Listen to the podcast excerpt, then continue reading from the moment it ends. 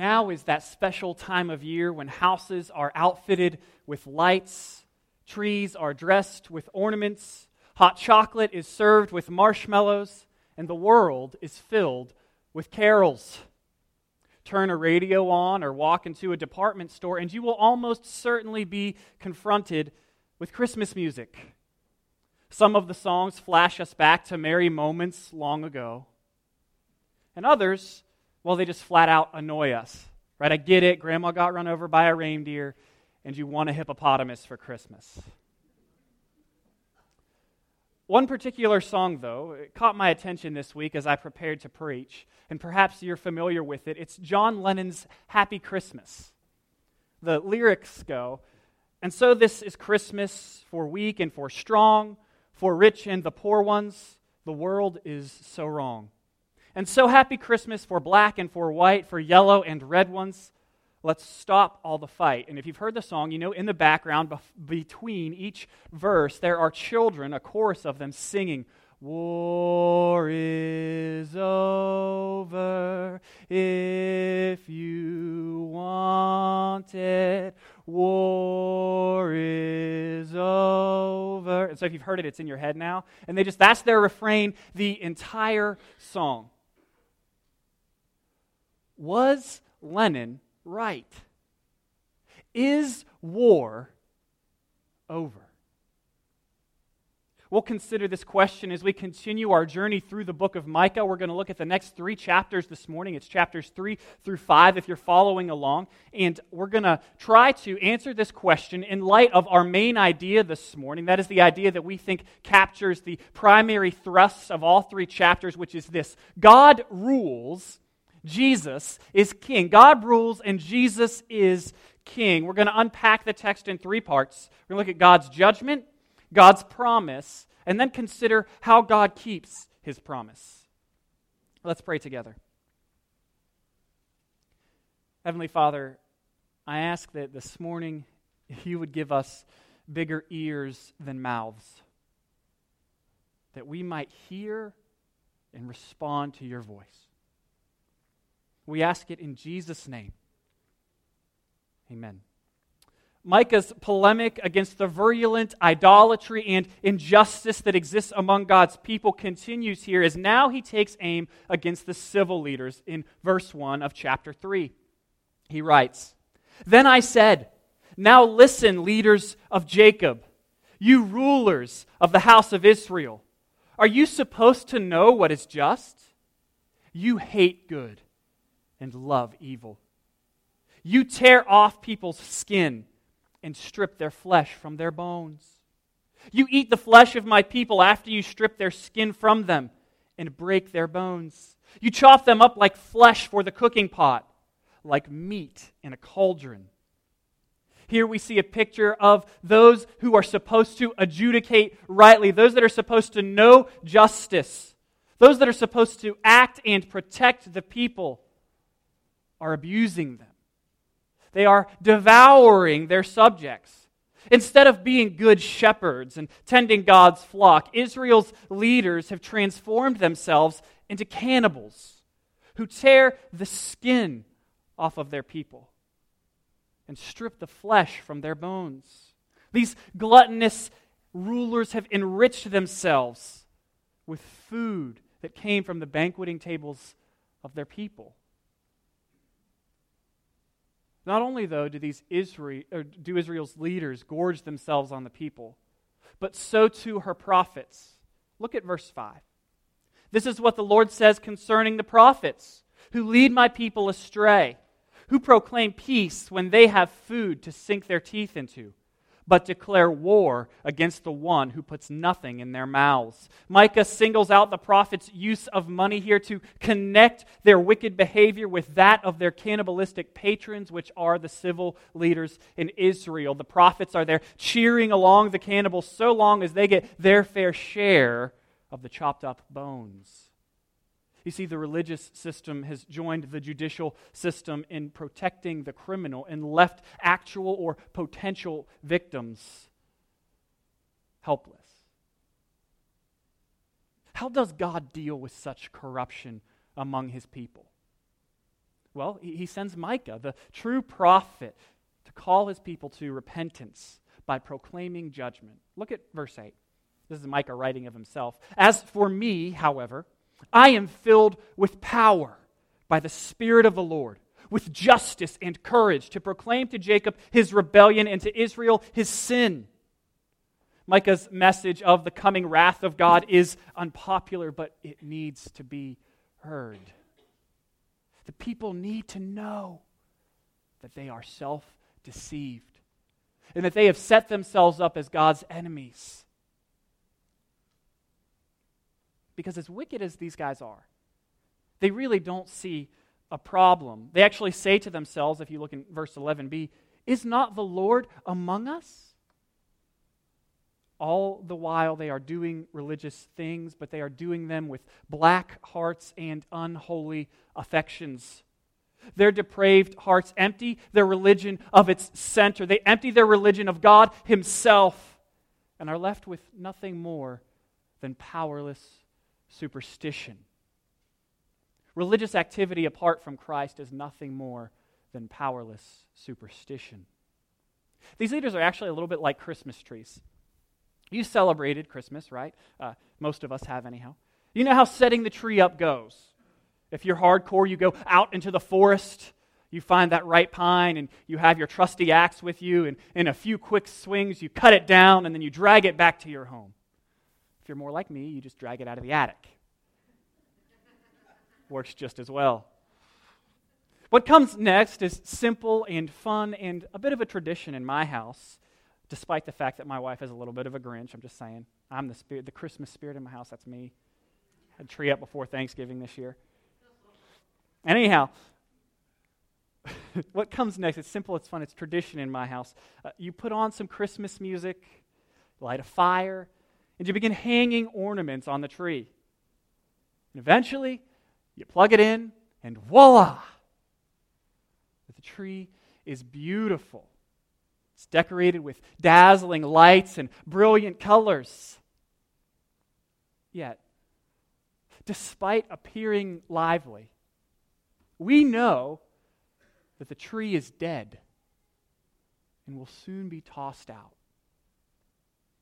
So too with the prophets and the leaders of Israel. They are decorated with the dazzling ornaments of religious activity which make it seem as though they are alive, when in fact they are dead and about to be tossed out. What about you? Are you simply doing religious things with a black heart and unholy affections?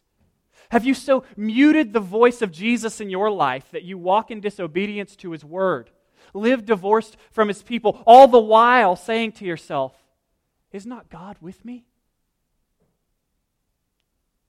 All the while you are separated from Him. Has your Christianity been reduced to nothing more than a powerless superstition?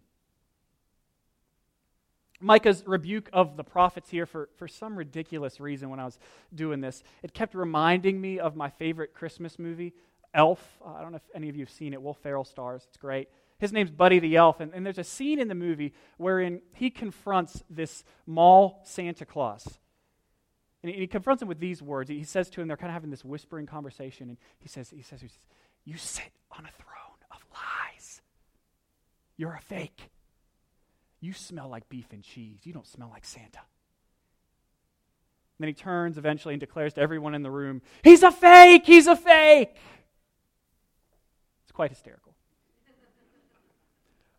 Buddy the elf is able to recognize the impostor because he's a real elf and he knows the real Santa. Likewise, Micah can recognize false prophets because he's the real thing and he knows the real God. See, false teaching has never gone away. It's not just unique to Micah's day, it's very prevalent in our own, and it's plagued humanity since the very first deception took place in the garden. So I think a good question to ask ourselves is how do we recognize false teachers or false teaching? And I think typically at least three things show up in false teaching. First, sin is made to be very small, not that big of a deal. Secondly, usually, money is made to be a really big deal. It's usually at the center of what's going on. And thirdly, people and comfort and personal satisfaction or happiness are presented as more important than God and His Word. However, I do think the best way to protect against false teaching and false teachers is by knowing healthy teaching and healthy teachers, honest teachers. The best way to insulate yourself from wrong headed teaching is by committing to know God and His Word. As a result of the corruption among the civil leaders and the prophets, Micah says this will be their sentence that they will not know the Lord. God will hide his face from them and refuse to speak to them. We see it in verses 4 and 7 if you're following along. This is what he writes. Then they will cry out to the Lord, but he will not answer them. He will hide his face from them at that time because of the crimes they have committed.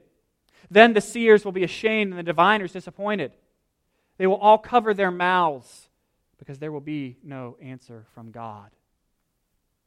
Separation from God is always the consequence of sin. Yet it not only separates us from God, but it declares us as his enemies. As we talked about when we went through the first couple chapters, God hates sin. And he hates us insofar as we identify with our sin. God deals with evil. Micah's pronouncement continues and shows us that fact in verse 9. He says this Listen, leaders of the house of Jacob, you rulers of the house of Israel, who abhor justice and pervert everything that is right, who build Zion with bloodshed and Jerusalem with injustice. Her leaders issue rulings for a bribe, her priests teach for payment, and her prophets practice divination for money. Yet they lean on the Lord, saying, Is not the Lord among us? No disaster will overtake us. Therefore, because of you, Zion will be plowed like a field. Jerusalem will become ruins, and the hill of the Temple Mount will become a thicket. In their abundance. Israel's leaders have failed to heed that warning that Moses gave to them before they entered into the promised land, all the way back in Deuteronomy. Do you remember what he said? He said this Take care lest you forget the Lord your God by not keeping his commandments and his rules and his statutes, which I command you today, lest when you have eaten and are full and have built good houses and live in them, your heart be lifted up and you forget the Lord your God who brought you out of the land of Egypt, out of the house of slavery. The comfort of God's people led them to complacency, which led them to forget God as they miscarry justice, misrepresent His word, and misplace their worship. Oh, friends, we ought to take care lest we too forget Jesus amidst the abundance that we enjoy lest we forget that we were born into the same evil that characterized these men, lest we forget that we too once happily submitted ourselves to the slavery of sin. This prophecy of Jerusalem's destruction would actually uh, be not come about right away. God would temporarily stay his hand as Hezekiah led the nation into repentance. We talked about it last week. You can check it out in 2 Kings 19. But he repented, but a short time later, the people would return to their folly, like a, like a dog to its vomit. And the city would fall to the Babylonians, and this brought about what's known as the Babylonian exile in 586 BC. God separates himself from his people because of their sin. But he does not get a divorce. He will restore his people to right relationship with himself. And so Micah's prophecy at the beginning of chapter 4 takes a breathtaking turn. In the last days, the mountain of the Lord's house will be established at the top of the mountains and will be raised above the hills. Peoples will stream to it. And many nations will come and say, Come, let us go up to the mountain of the Lord, to the house of the God of Jacob. He will teach us about his ways so that we might walk in his paths. For instruction will go out of Zion and the word of the Lord from Jerusalem. He will judge between many peoples and provide arbitration for strong nations that are far away. They will beat their swords into plows and their spears into pruning knives. Nation will not take up sword against nation, and they will never again train for war. But each man will sit under his grapevine and under his fig with no one to frighten him. For the mouth of the Lord of hosts has promised this though all the peoples each walk in the name of their gods. We will walk in the name of Yahweh, our God, forever and ever. Quick sidebar here on verse 5. They're not saying that in this idyllic time that there are many gods and it's a pluralistic society. Not what Micah is saying. There's a strong adversive there. He's saying the pagans will walk according to their God and get what those gods offer, which is destruction. And we, as for us, we will follow the one true God and we will inherit his blessing, which is this heavenly scene we see unfolding before us. Back to verse 6. On that day, this is the Lord's declaration I will assemble the lame and gather the scattered, those I have injured. I will make the lame into a remnant, those far removed into a strong nation. Then the Lord will rule over them in Mount Zion from this time on and forever. And you, watchtower for the flock, fortified hill of the daughter Zion, the former rule will come to you. Sovereignty will come to daughter Jerusalem. The words of God's judgment against Israel's sin have barely left Micah's lips, and already he has words about God's promise on his tongue. He foretells Jerusalem's utter destruction, then does a 180, predicting that Jerusalem, the mountain of the Lord, will be the focal point of humanity, exalted as a source of instruction, justice, and righteousness.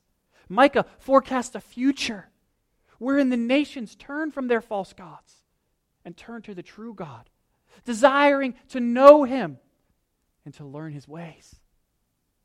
God is, is envisioned as gathering his people, healing the wounded, erecting a new Jerusalem, establishing justice, giving security and abundance, giving rest, giving, most importantly, himself to the members of his kingdom. This idyllic oracle, I mean, it speaks to the deepest longings of our hearts, does it not? I mean, how amazing will it be to know and be known in perpetuity by God and his people? I mean, and how gracious of God to give us a foretaste of that even now as the church gathers as those reconciled to him and to one another. I mean, who doesn't want justice, rest? Who doesn't want the end of fear? Who doesn't want to sing Lennon's anthem with a clear conscience? War is over, and have it be true. This future is best described by the word shalom, which is the Hebrew word for peace. But, but the Hebrew word has a little bit more to it, it's a little more pregnant than our own. Sh- shalom goes beyond what we typically mean when we use the word peace, it includes ideas of wholeness, preservation, and salvation. Shalom, it's the proper functioning and harmony of all things. It is everything being as it should. It's the world rightly ordered and beautiful. So, how will this perfect peace, how will this shalom of chapter 4 become reality?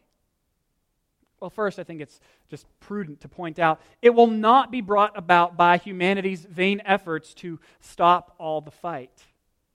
It won't be brought about by the right program, not by the right policy, not by paying it forward, not by electing the right president, not by joining hands and singing, We Are the World, not by human effort, only by God's wise plan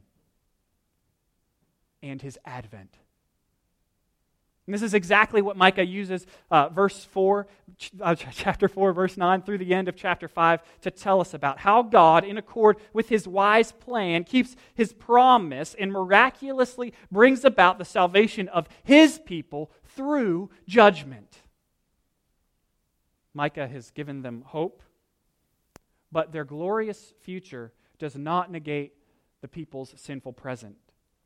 Judgment will come. God's people will go into exile, and that's what we see in verse 9 of chapter 4. Now, why are you shouting loudly? Is there no king with you?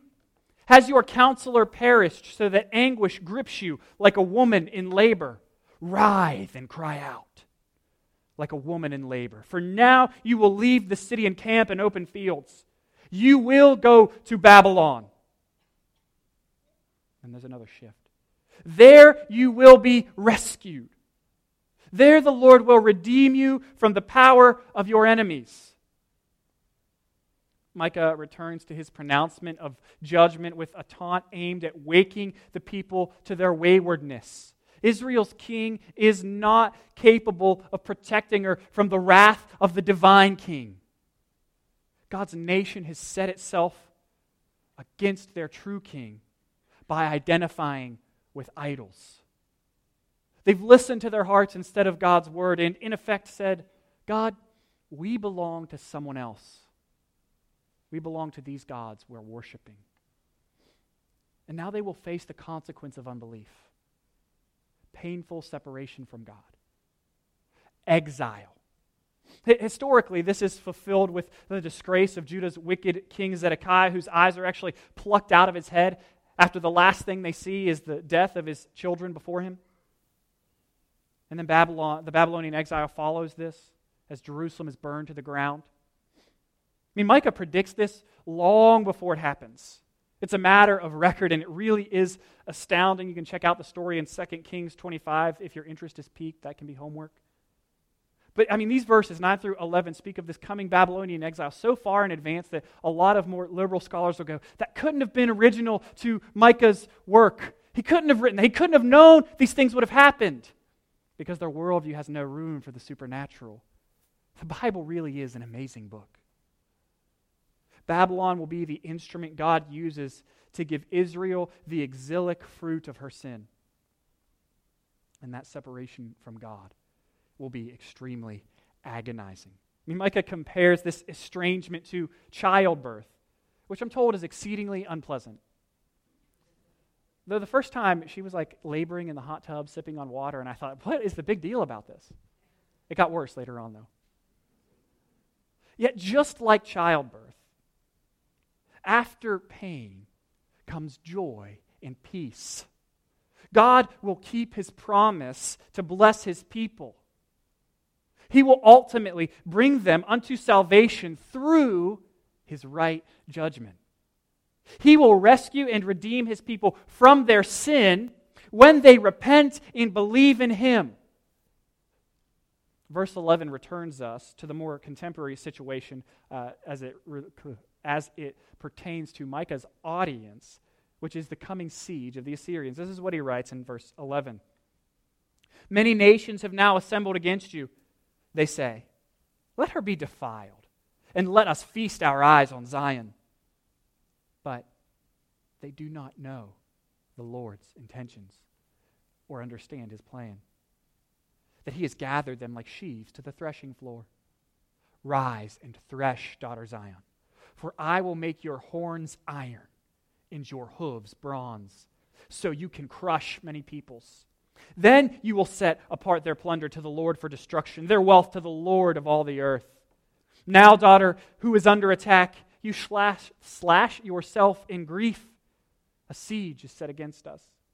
They are striking the judge of Israel on the cheek with a rod the enemies of God's people who've functioned as instruments of discipline, well, they themselves are not exempt from God's justice. They don't understand this, though, and so they delight in Israel's misery and gloat. In more contemporary language, we might say that they're talking a little smack. Right? There's some trash talking going on. And while they're in the midst of their trash talking, in the midst of their taunting, the Lord will show his sovereign rule has no jurisdiction, and he will flip the script on them, which I think teaches us an important lesson.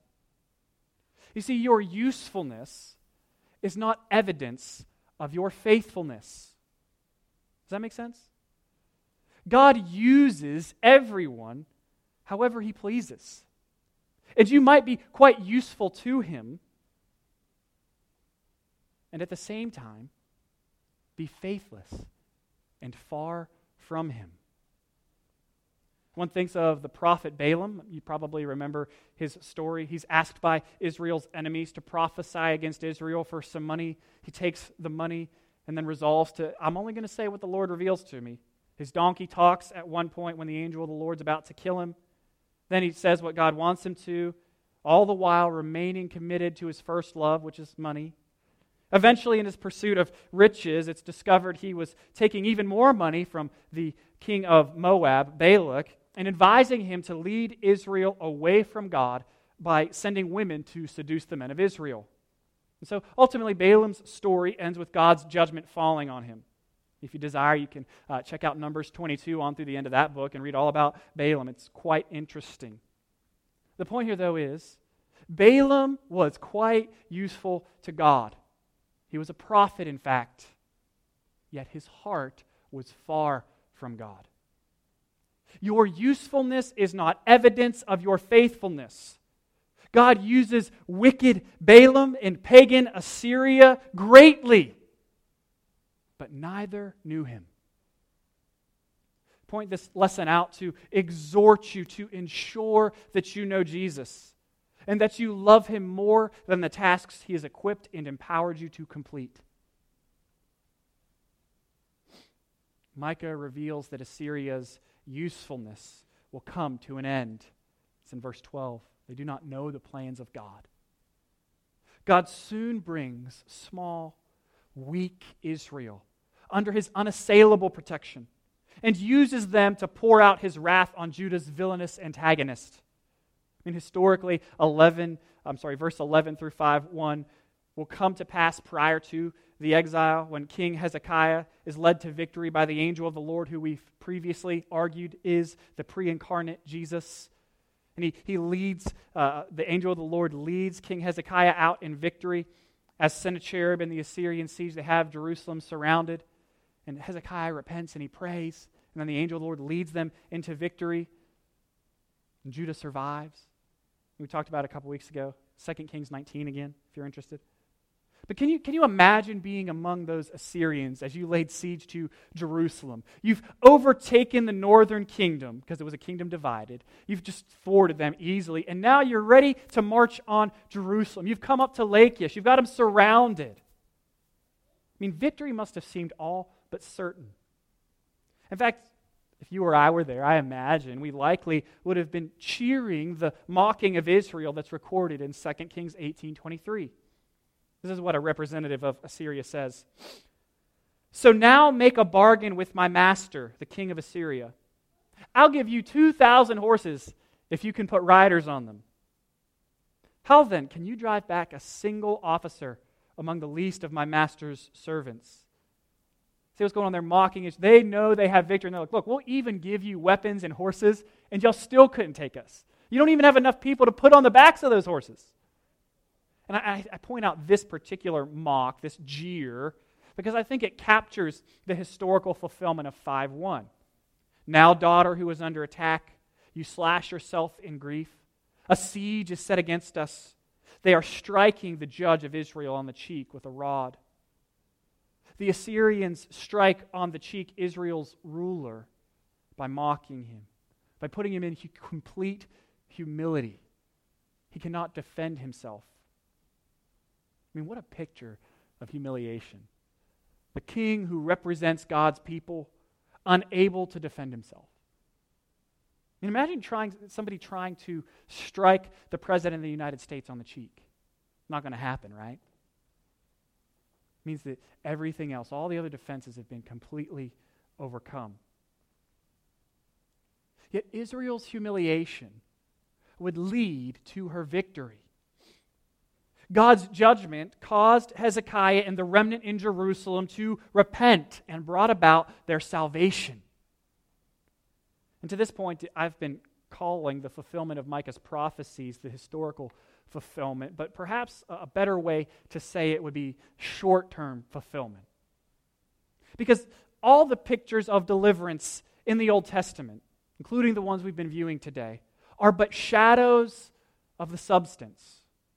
They are but flickering candles imitating the sunlight. You see, every story in the Bible works to tell the big story of the Bible. And these prophecies, along with their short term fulfillments, work to tell us about God's wise plan. They actually help us to understand the gospel, the great story of our deliverance from sin, the story of how salvation is brought to God's people through judgment. In the short term, we learn that what seems like Israel's humiliation leads to her victory. And the disgrace of the king buys life for his people. And in the gospel, we learn that when Jesus, the true king, the true representative of God's people, is humiliated and struck on the cheek at the cross, he is buying life for his people. What seems like defeat becomes his great victory. Israel's story tells us about our own story. I mean, their problem wasn't other nations, but their own hearts, their own sin. Our problem is the same. We too have failed to love God and neighbor. We too deserve God's holy judgment. And we too can receive salvation if we unite ourselves to Jesus by faith. On the cross, Jesus Christ takes the exile that we deserve as he is forsaken and separated from the Father. On the cross, Jesus is destroyed so that we might live. And this is why he came. He came to rescue us by taking the judgment we deserve in our place. God's plan has always been to bring about eternal salvation for his people through judgment. This is how the perfect peace of chapter 4 is secured. When, according to God's wise plan, God the Son humbles himself, takes on flesh, and comes to earth as a baby to live the life we should have lived, die the death we should have died, and raise from the dead, so that we might share in his resurrection life, so that we might share in his victory. Christmas is a declaration of war against those who would oppose God and his Messiah. It is an announcement that the true King of the universe has come to establish his unrivaled kingdom. Herod understood this. That's why he got rid of all the little children. And here we see the coming of this great king. We see this great act of war. We see Christmas predicted in verse 2 of chapter 5. Bethlehem you are small among the clans of Judah. One will come from you to be ruler over Israel. His origin is from old, from eternity. The greatest ruler who will ever live. He will not come from mighty Jerusalem, but from the insignificant little town of Bethlehem. To put it in perspective, it would be as if Micah were saying to us the most important person to ever live will not come from New York City, but from Nellie's Ford.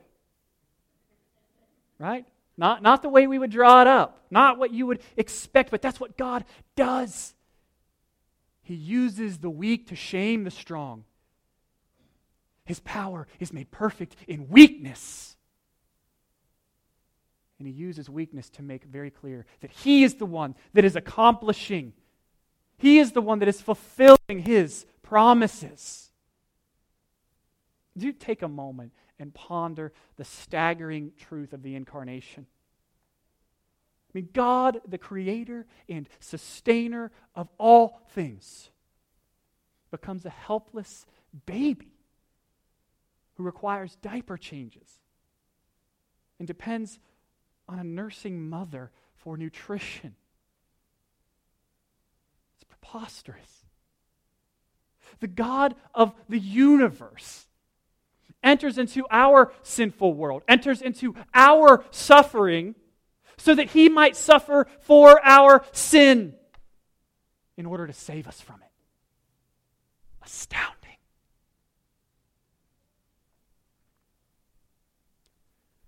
Therefore, God will abandon them until the time when she who is in labor has given birth. Which, if you want to go back to the exile, writhe as you are in the pains of birth. There's kind of a connection there. We don't have time to visit it. But what their exile brings forth in birth is the Messiah. Their judgment brings forth the readiness of salvation. Till the time when she who is in labor is given birth, then the rest of his brothers will return to the people of Israel. He will stand and shepherd them in the strength of Yahweh, in the majestic name of Yahweh, his God.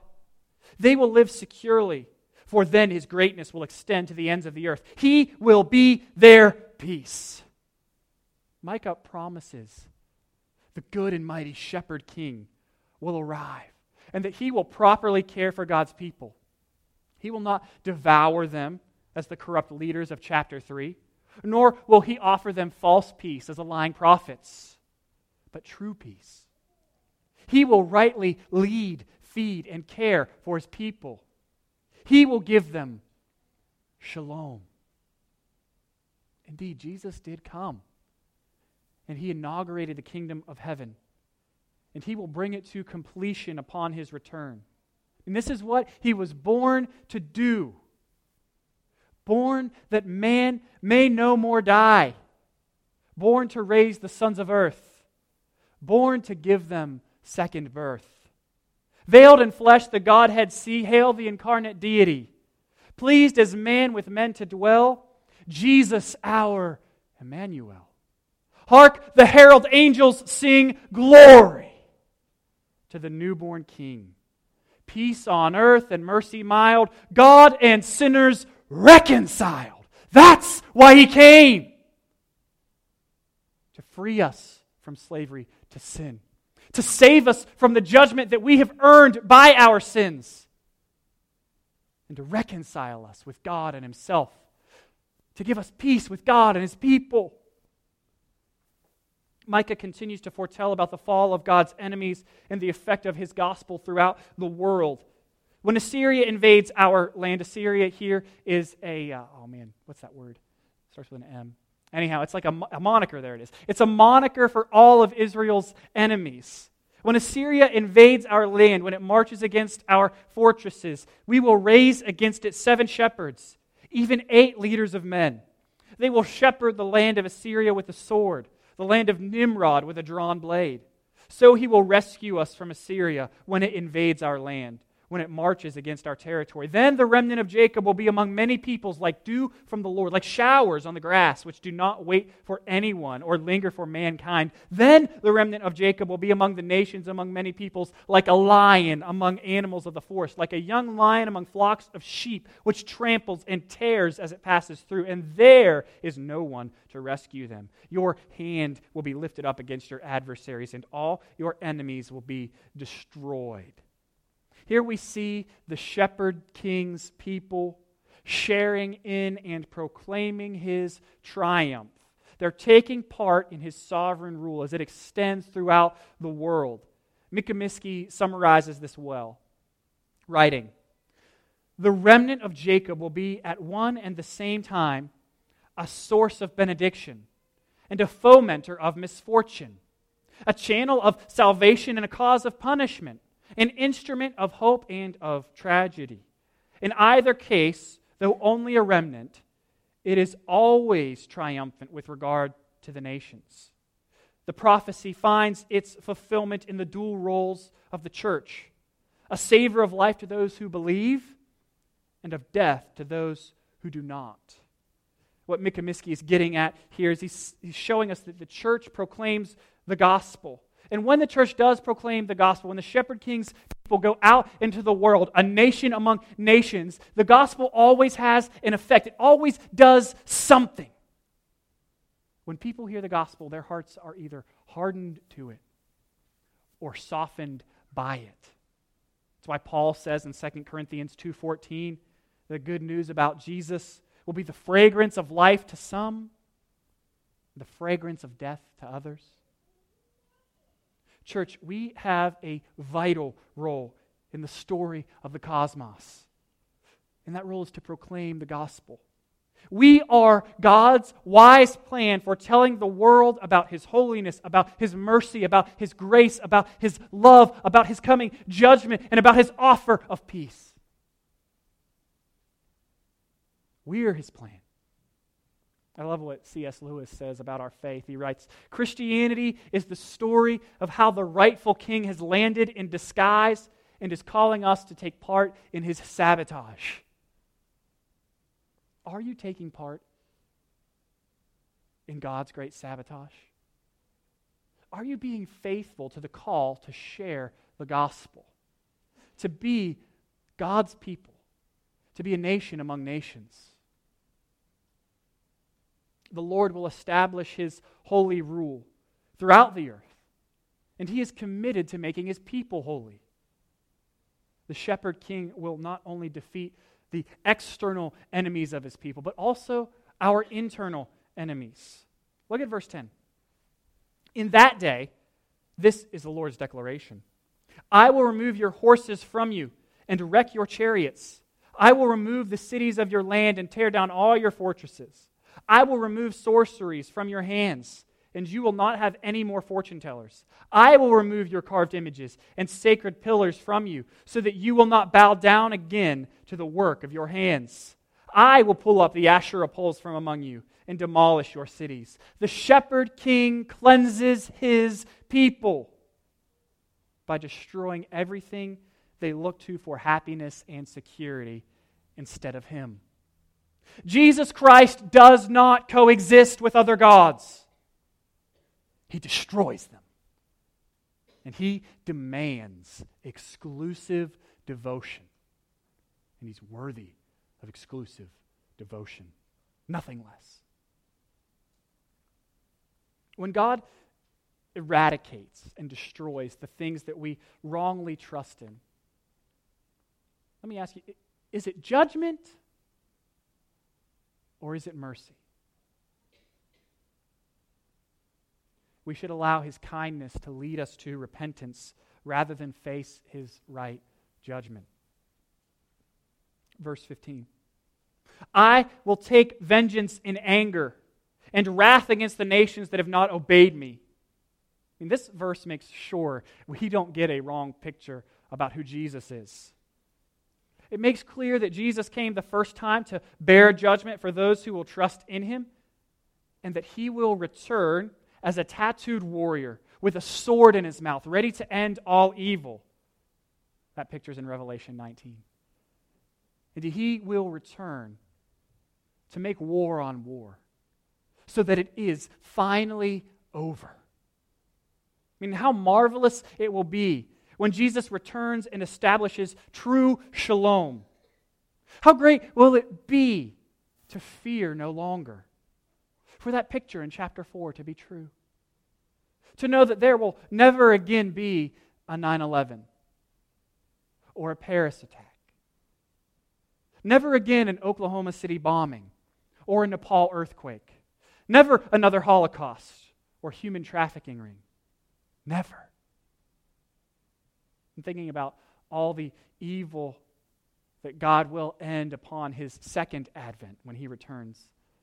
I was reminded of a sermon I heard shortly after the Newtown shootings, and I want to close with it. Jesus was not born into a sentimental winter wonderland. He was born into a war zone. Herod vowed to see him dead, right along with thousands of his brothers. Satan hates children because he hates Jesus. When evil destroys the most vulnerable among us, it destroys a picture of Jesus himself, of the child delivered by the woman who crushes the head of our reptilian overlord. The demonic powers know that the human race is saved and they are vanquished by a child born of a woman. And so they hate the children who bear his nature. The satanic powers want the kingdoms of the universe, and a child uproots their reign. Let's not offer pat, easy answers to the grieving parents and communities in Connecticut. We don't fully understand the mystery of iniquity. We don't know why God didn't stop this from happening. But we do know what this act is it is satanic and we should say so. Let's grieve for the innocent. Let's demand justice for the guilty. And let us rage against the reptile behind it all. As we do so, let us remember that Bethlehem was an act of war. Let's remember that the one born there is a prince of peace who will crush the skull of the ancient murderer of Eden. Let's pray for the second coming of Mary's son. And as we sing our Christmas carols, look into the eyes of Satan as we promise him the threat of his coming crushed skull. The mystery of evil is a declaration of war on the peace of God's creation. The war goes on, but not for long. And sometimes the most warlike thing we can say in an inhumane, murderous age like this one is that it's beginning to look a lot like Christmas. Let's pray. Heavenly Father, we thank you for this season, which reminds us that we are wicked, that we do deserve judgment, but that you have been merciful, and that your wise plan has always been to deliver your people through your right judgment. It's always been to maintain your justice and your mercy in perfect harmony. Your right plan before the first sin, before the foundations of the world, was to rescue us